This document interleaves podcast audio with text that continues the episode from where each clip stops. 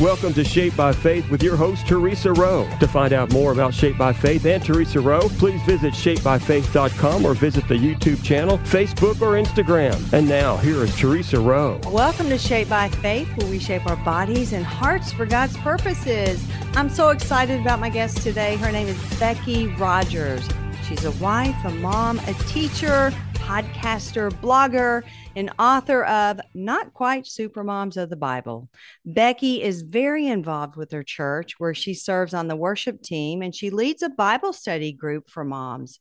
Her next book is called As Yourself and Empathetic Command will be released soon. And welcome to Shaped by Faith, Becki. Thank you so much for having me. I really appreciate it. Absolutely. Don't you love technology? How God can connect us, you know, and it's really uh, cool. It it is. That's a that's a plus with technology. I do believe God uses it yes. for his glory and for our good. Okay, so I always want my listeners to know you know who I'm talking with and what their story is. So why don't you give us a glimpse into your childhood, like where you grew up and and what it was like having your dad serving in the role as an assistant pastor?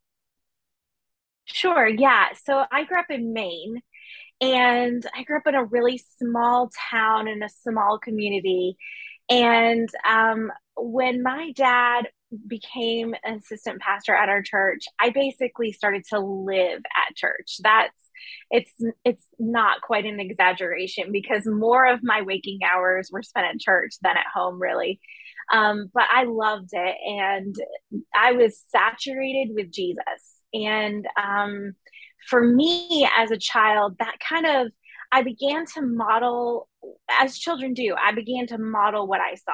I I started when I saw, you know, people in church um, speaking and sharing and leading kids ministries, I, started that kind of stuff at home. So in my neighborhood, I started a Bible club. At, at school, I started a prayer group during our lunch period. And um, I just loved that. I was very protected and sheltered, and I, I saw a lot of the good in in church and um, like i said i was just saturated with jesus that way I love that. You know, Becki, I, I've spoken with people that um, their dad is an assistant pastor or pastor, you know, as they were growing up. And I've never heard anyone say that they started a Bible club and that they, you know, seriously, I mean, that's pretty awesome that you actually you took just, your faith and acted, you know, put it to action. I didn't even know all the answers. You know, I was a kid, I was learning and growing myself, but I just wanted to do what I saw people doing around me. If if they were serving Jesus, I wanted to serve Jesus too. That's awesome. You're a go getter. You have to be. You know, yeah. You didn't just sit yeah. back. So you're yeah. like, I'm going to do this. I'm going to be a leader. I don't know if you were thinking that, but obviously you began your leadership role at a very young age. And you know, God knows your story. He knows all of our stories, and He's always yeah. got specific things for each one of us to do. And you just mm-hmm. jumped on it. I mean, let's go. Yeah. yeah right. I mean, again, I didn't even have all the answers. I just kind of, I, I just did what I saw um, people doing around me to serve Jesus. That's so. right. And who has the answers? I mean, I don't have all the answers as an adult. It's like I know. It's you know, true. It's true. Yeah. And I think about, you know, we're supposed to come to God like a child, just with that childlike mm-hmm. faith. I think adulting sometimes gets in the way. I think we sure absolutely analyze everything. But yeah, that's awesome. Okay. So how did your faith and your relationship with Christ change as you reached adulthood? Well, I like to think that I grew up with Jesus. I, and not just that I, you know, modeled what others were doing, but as I grew and matured, even as um, a teenager into adulthood, my faith kind of grew and developed. And I think that's where a lot of times we we kind of stall out is we we think that we have to believe the same way we always did ab- about God and about our faith but the truth is as we grow and as we get to learn and know him more, um, he stays the same, but my perspective on him has changed. And that's why I like to say that I just kind of grew up with him. Like mm-hmm. I grew up learning and growing and changing my mind about things I used to think and as I got to know him more. So, this is a very simple question, Becki, but I like really simple questions. Okay. So, yeah. What are some things you did that helped develop your faith, you know, into a deeper walk with Christ? Yeah, absolutely. Um, so, the thing is, there was a summer I was working as a camp counselor. I was a teenager and I was far from home and my parents had let me go and I I had nothing there was this time set aside where we were supposed to do our devotions and I had never consistently done devotions like that before. But I had nothing else to do at the time so I kind of just it was like positive peer pressure, I guess. So I just started to open up my Bible right. and I started to read for myself and I was I was just stunned. I was like it was different than having people teach me about him. Suddenly, I was reading it and learning about him for myself. I was learning him. I was getting to know him for myself because it was as if the scriptures on the page just kind of like jumped into my heart and applied to my life even in that time. Um, it, like i said it was the first time i'd been away that far away from home. And i was just going through the same kind of things that teenagers go through. And i was just shocked to read i was reading psalms and proverbs and i was just stunned to see some of the emotions i was feeling the authors of psalms were feeling the exact same way. And and that's when i started to really dig in and get to know god for myself. I started to write out my prayers. That's another practical thing that really helped me because i'd always heard people pray. And there's something about praying out loud that sometimes at least in the circles where i grew up it felt like they were maybe praying for other people to hear them. But mm. suddenly on the page i was praying for his heart only. I was only praying these words. I was writing down these words for his eyes and for his ears basically. And so and that changed. That's that's what started to change. Then the things I heard in church and in chapel messages at school and other things actually applied to my heart for me personally and not just for my community and not just for my church. You know, that makes so much sense. Um, everything you just said. Um, but writing out our prayers and writing God a letter. I, I remember years and years and years ago where I sat down with my laptop. I was actually in Florida. I was supposed to be on vacation. I couldn't settle down or, you know, I couldn't relax. And I knew something was brewing. You, you I just felt it. And I yeah. got out my laptop and I, and I wrote, Dear God, and I wrote him this entire letter. It was pretty long. And I went ahead and put uh, g- um, at god.heaven.com. yeah. I sent it into cyberspace. But you know, there oh, was something man. about that. There was something about releasing and writing yes. down that prayer and that letter that's so personal. Um, yes. So I love that you brought that up. What about, okay, you said positive peer pressure. What about um, the group of people you hung out with as a teenager? Were they also Christians? Um, a lot of them were, but I was realizing that there there came a time where my friends either decided to chase after God or they didn't. Mm-hmm. And even though they were still, you know, coming to church with their parents, going, I went to a small private Christian school and going to school and going to these classes, I learned that uh, just from observing that there was a time when my friends were making these choices and they were deciding whether to follow him or not. And and I had gone through some of that inner tor- turmoil as well. Just do I do I go with these friends who you know, are not really chasing after Jesus, but they are definitely my friends and they are definitely having fun? Or do I chase after his heart and do I continue on chasing after this experience of knowing him in a deeper way? And, um, and it really wasn't until, I mean, that kind of that flip flopping as a teenager, you're, you're kind of figuring out who you are anyway. You're right. And figuring out who you are in him is all part of at least for me it was all kind of tangled up in it and it took until probably my mid 20s before I was really like, no, I'm a Jesus girl. I'm mm-hmm. I'm chasing after him. And it really doesn't matter anymore. It was like I could turn my back on the peer pressure or I, I knew who I was more as a person too. And that helped. But um but I did have friends who were chasing after Jesus, and I'm still friends with many of them today. Mm. And in fact, one of my friends just started a podcast herself, and and we just share stories of being teenagers together, and and we remember each other from the old days.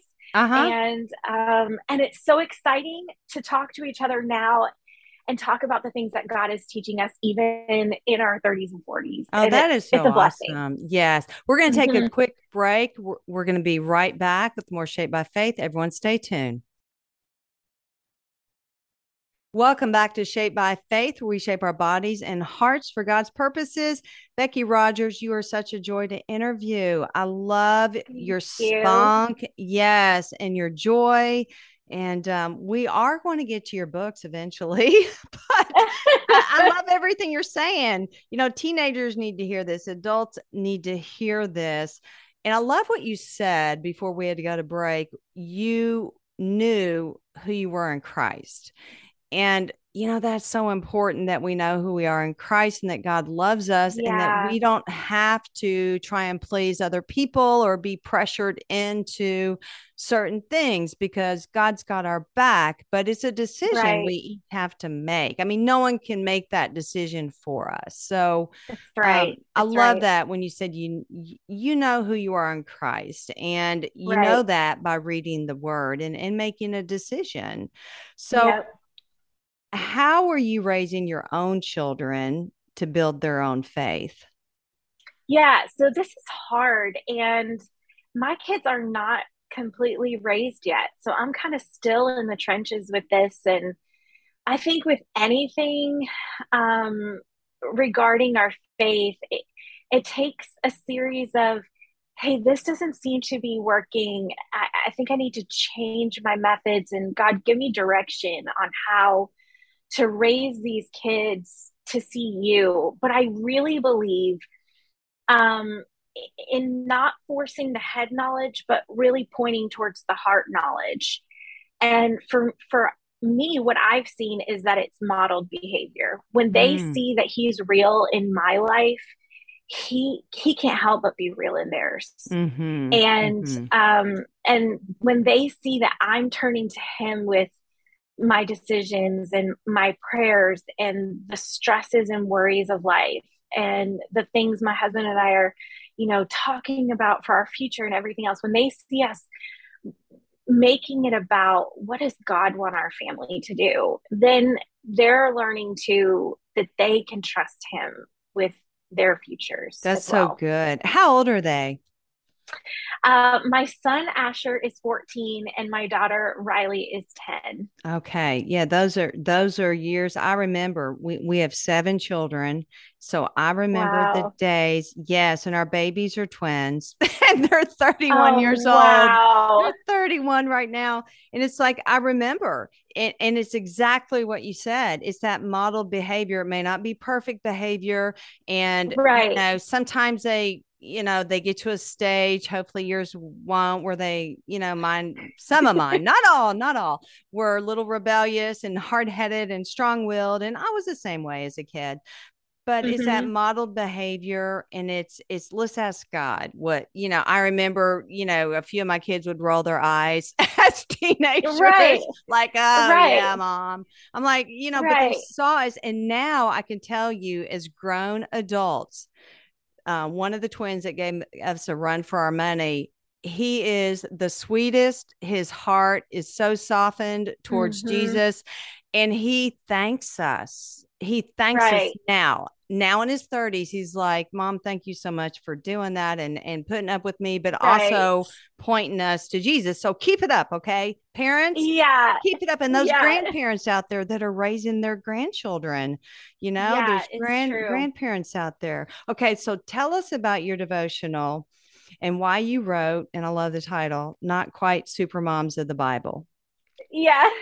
So um, their stories are real. And and it and it struck me one day when I was reading in Hebrews about the cloud of witnesses, and I realized that every single mom noted in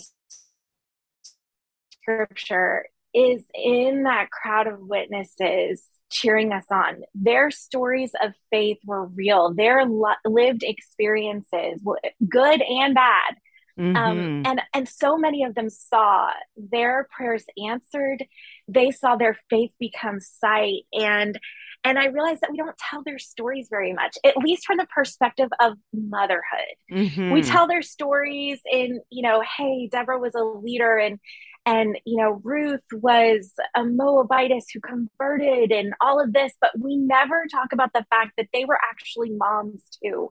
And how that is so heavy and and it's relatable to our lives i love that. Yes that is you know that's a great reminder um, so many of those women were moms and yeah. and you know they what they went through and how they continued to follow god that's that's great. So what do you want your readers to take away from your devotional?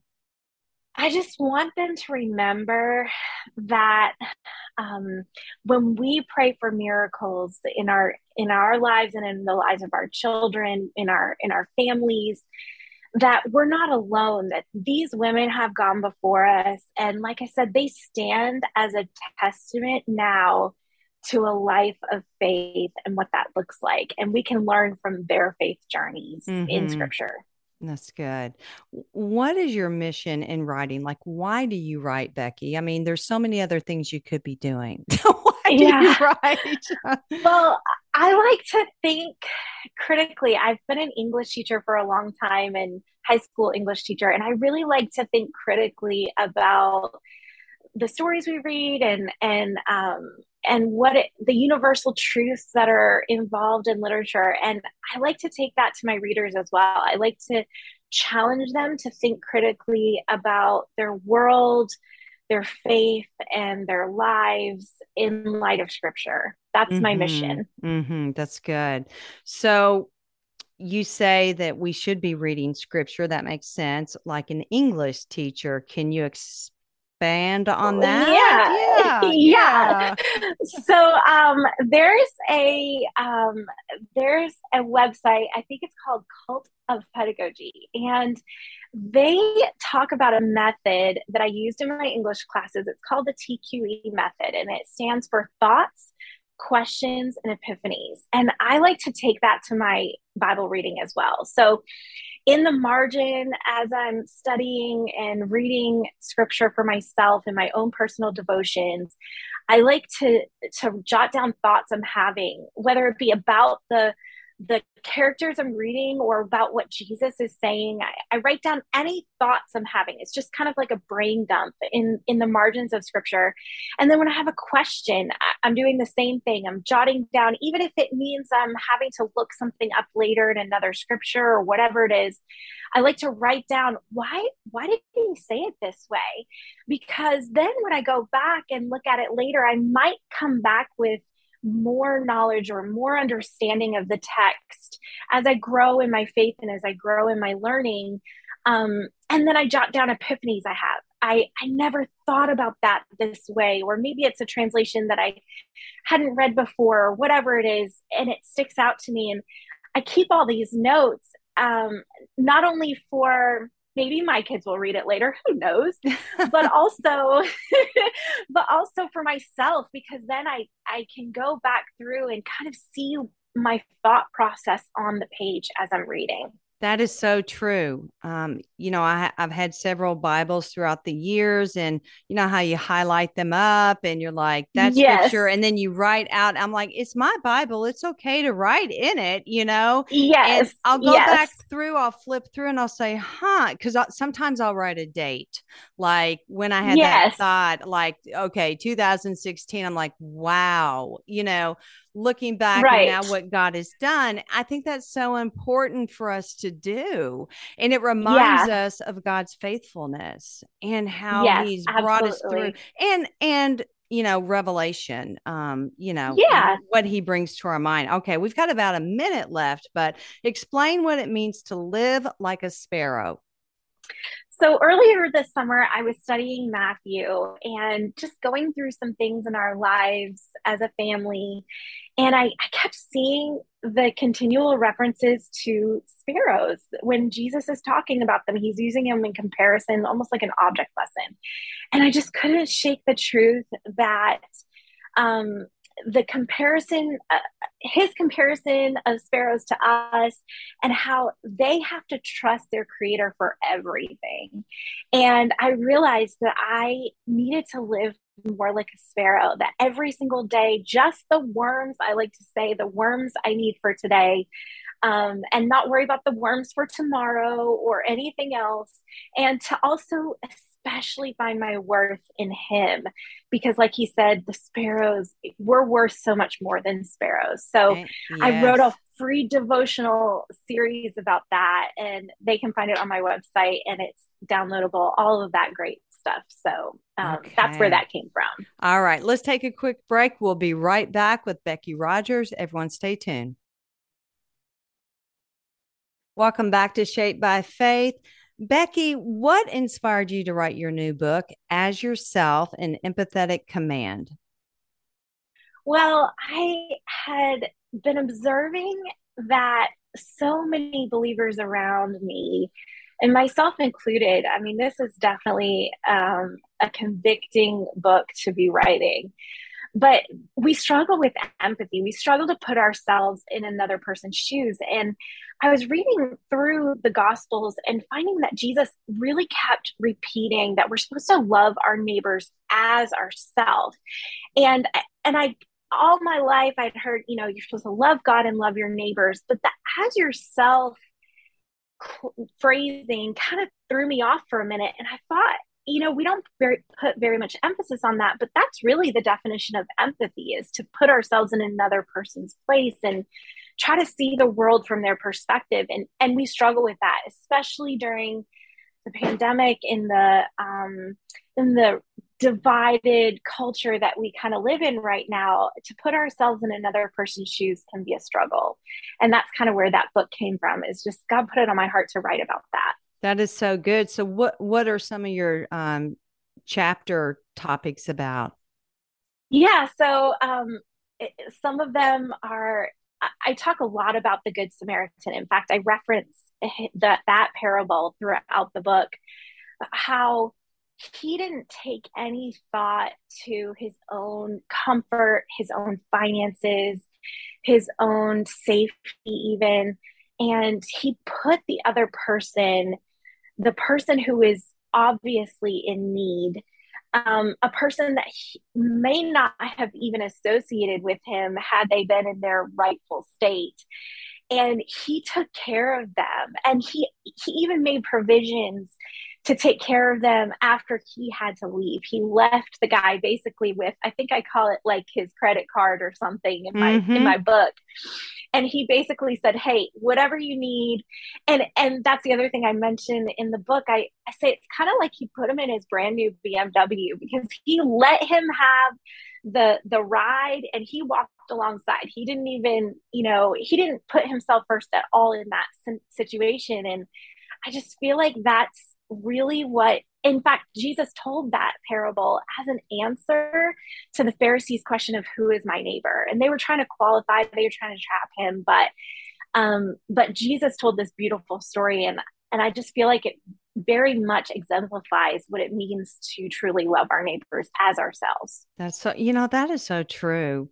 It, it is mm-hmm. hard to have empathy at times when maybe we have it a certain way and that other person doesn't and you can't imagine that until one day you know you may find yourself right. in those shoes as well you know what i've always thought when i've read the good samaritan and this comes to me is the, the smell like his smell and yes. maybe his stench and and and but this this good samaritan it, that did not matter to him and i think of jesus how you know he would go up to lepers and and just not even worry about how they looked or how how they smelled right. and he would just love them right where they're at and right that is such a good example of how we're supposed to be and god help us to be like that. Yeah. You know, help Yeah. our own hearts.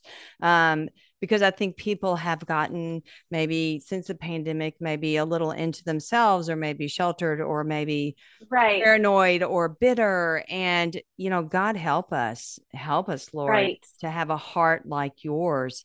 Um, does writing Right. come easy to you? And when do you set the time aside to write, especially with kids? Yeah. So when I'm inspired, sometimes hours can pass before I realize how long I've been writing.